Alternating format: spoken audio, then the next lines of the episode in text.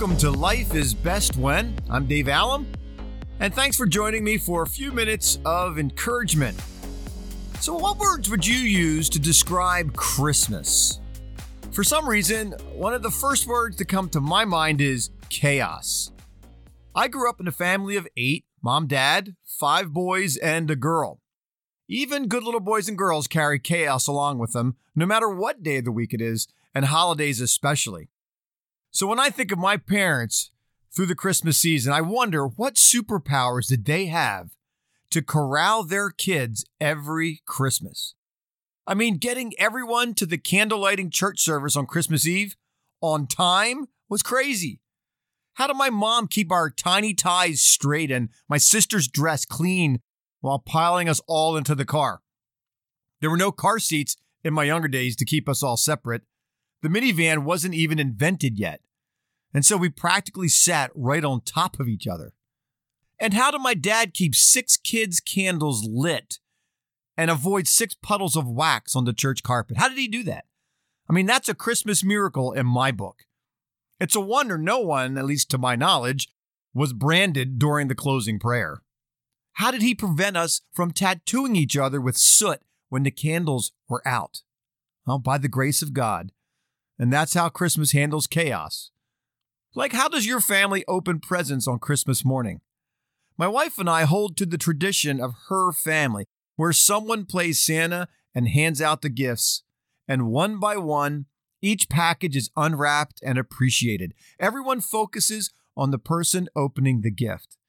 Yes, it makes for a longer unwrapping process, which the kids hated, but it also multiplies the thank yous and the gratefulness for everyone sitting around the tree giving, and receiving.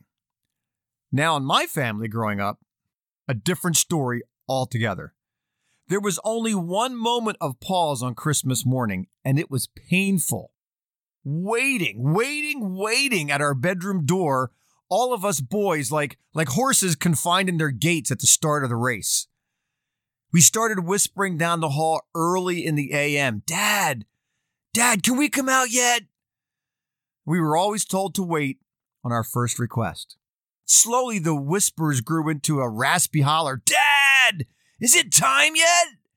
And the pushing and the shoving and the rising volume eventually wore down my parents until finally the hounds were released. And in just a few furious minutes, the living room looked like a wood chipper drove through it, sending shreds of ribbon, foil, and cardboard into the air. It was a scene of Christmas chaos. My parents would then forge through the mess to make sure all the gifts were actually opened. And for us kids, that's how the Christmas fun began.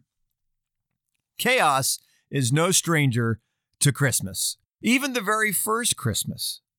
You know, we sing, All is calm, all is bright, and we sing sleep and heavenly peace. But was it really like that the first night? You know the story. Shepherds were either asleep or they were on watch by their fire in the fields. And out of nowhere, at least from nowhere on this planet, an unearthly voice booms and a figure too bright to look at appears.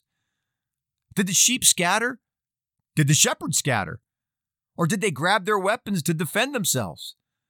As heaven's light surrounds them and envelops them, they can't escape the brightness pouring through this open portal to God's kingdom.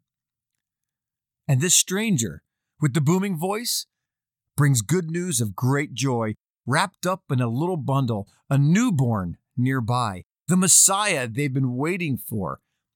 Total astonishment replaces their terror. And then heaven's window tears open, and from one end to the other, the sky is suddenly ablaze with angelic excitement and a song proclaiming peace on earth. And then, as suddenly as they arrived, they disappear. The black blanket of a silent night descends and covers the countryside once again. And the shepherds are in a strange type of panic, an awestruck panic. They speak in half sentences, trying to make sense of what just happened while their eyes slowly adjust to the darkness and the small fire in front of them. what to do next. This is chaos at Christmas. It was a chaos orchestrated by God to get their attention so he could show them something, so he could show them someone who could change their lives. Actually, the chaos started months prior. When the villagers in the little town of Nazareth read the copy of the official document from the Roman Emperor Caesar Augustus, their lives were turned upside down. Chaos. Everyone in the empire, from Spain to Israel, from Turkey to Egypt, everyone must return to their family's origin and register. See, the government wants to know who you are, where you live, and where you're from. And a very pregnant Mary travels with her husband almost two weeks to get to Bethlehem. Imagine going backpacking for two weeks, eight months pregnant. Carrying your own provisions, stopping for pee breaks, getting directions messed up. It's not like the trip from Nazareth to Bethlehem is a smooth interstate. The terrain is a constant up and down. Roaming bandits and feral boars are always a danger. This was no Sunday picnic, and it was completely unexpected and unexplainable. Mary and Joseph had to be thinking, God, what are you doing? Well, God orchestrated this chaos too. If he was getting the shepherd's attention, he was getting this couple's dependence and trust. What looks like chaos to us is God orchestrating something. God grabbed the attention of the shepherds to tell them the good news. How it must have felt to realize for the shepherds that God sees them. He sees you, He notices you. Even when you're on the margins, in the shadows of all the really important people and the really important things that they have going on, God sees you there. There is a peace, a calm that comes with knowing He sees me and He cares for me. Think about that. God didn't announce the human birth of His Son in Rome the political capital of the empire. He didn't wake up Caesar. No angelic courier burst through a meeting of the Roman Senate. He gave the light show from heaven to the unnoticed, the underappreciated, the unimportant. And those are the ones he cares for. They got the birth announcement. So pay attention, especially in the chaos. God notices and he cares and he's announcing something just for you.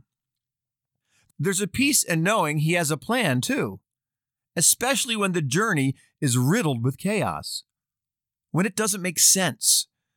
Maybe your journey this Christmas isn't full of bandits or donkeys or dusty valley roads, but it's difficult traveling nonetheless.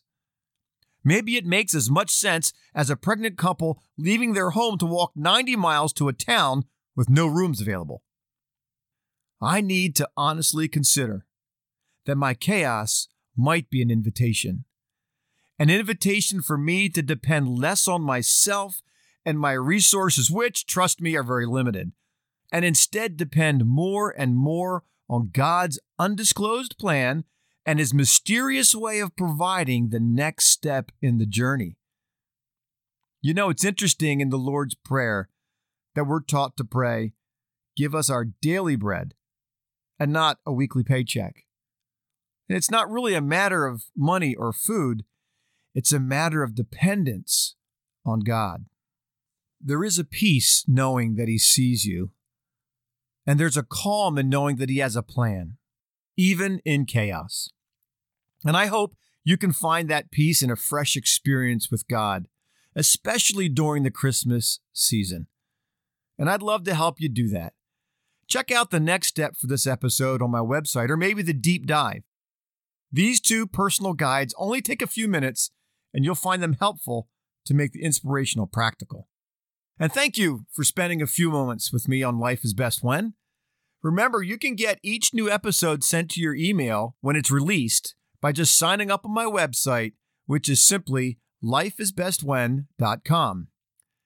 And as we leave, I really want to give you a Christmas peace out, but I won't. It's too cliche. But I will give you this last encouragement.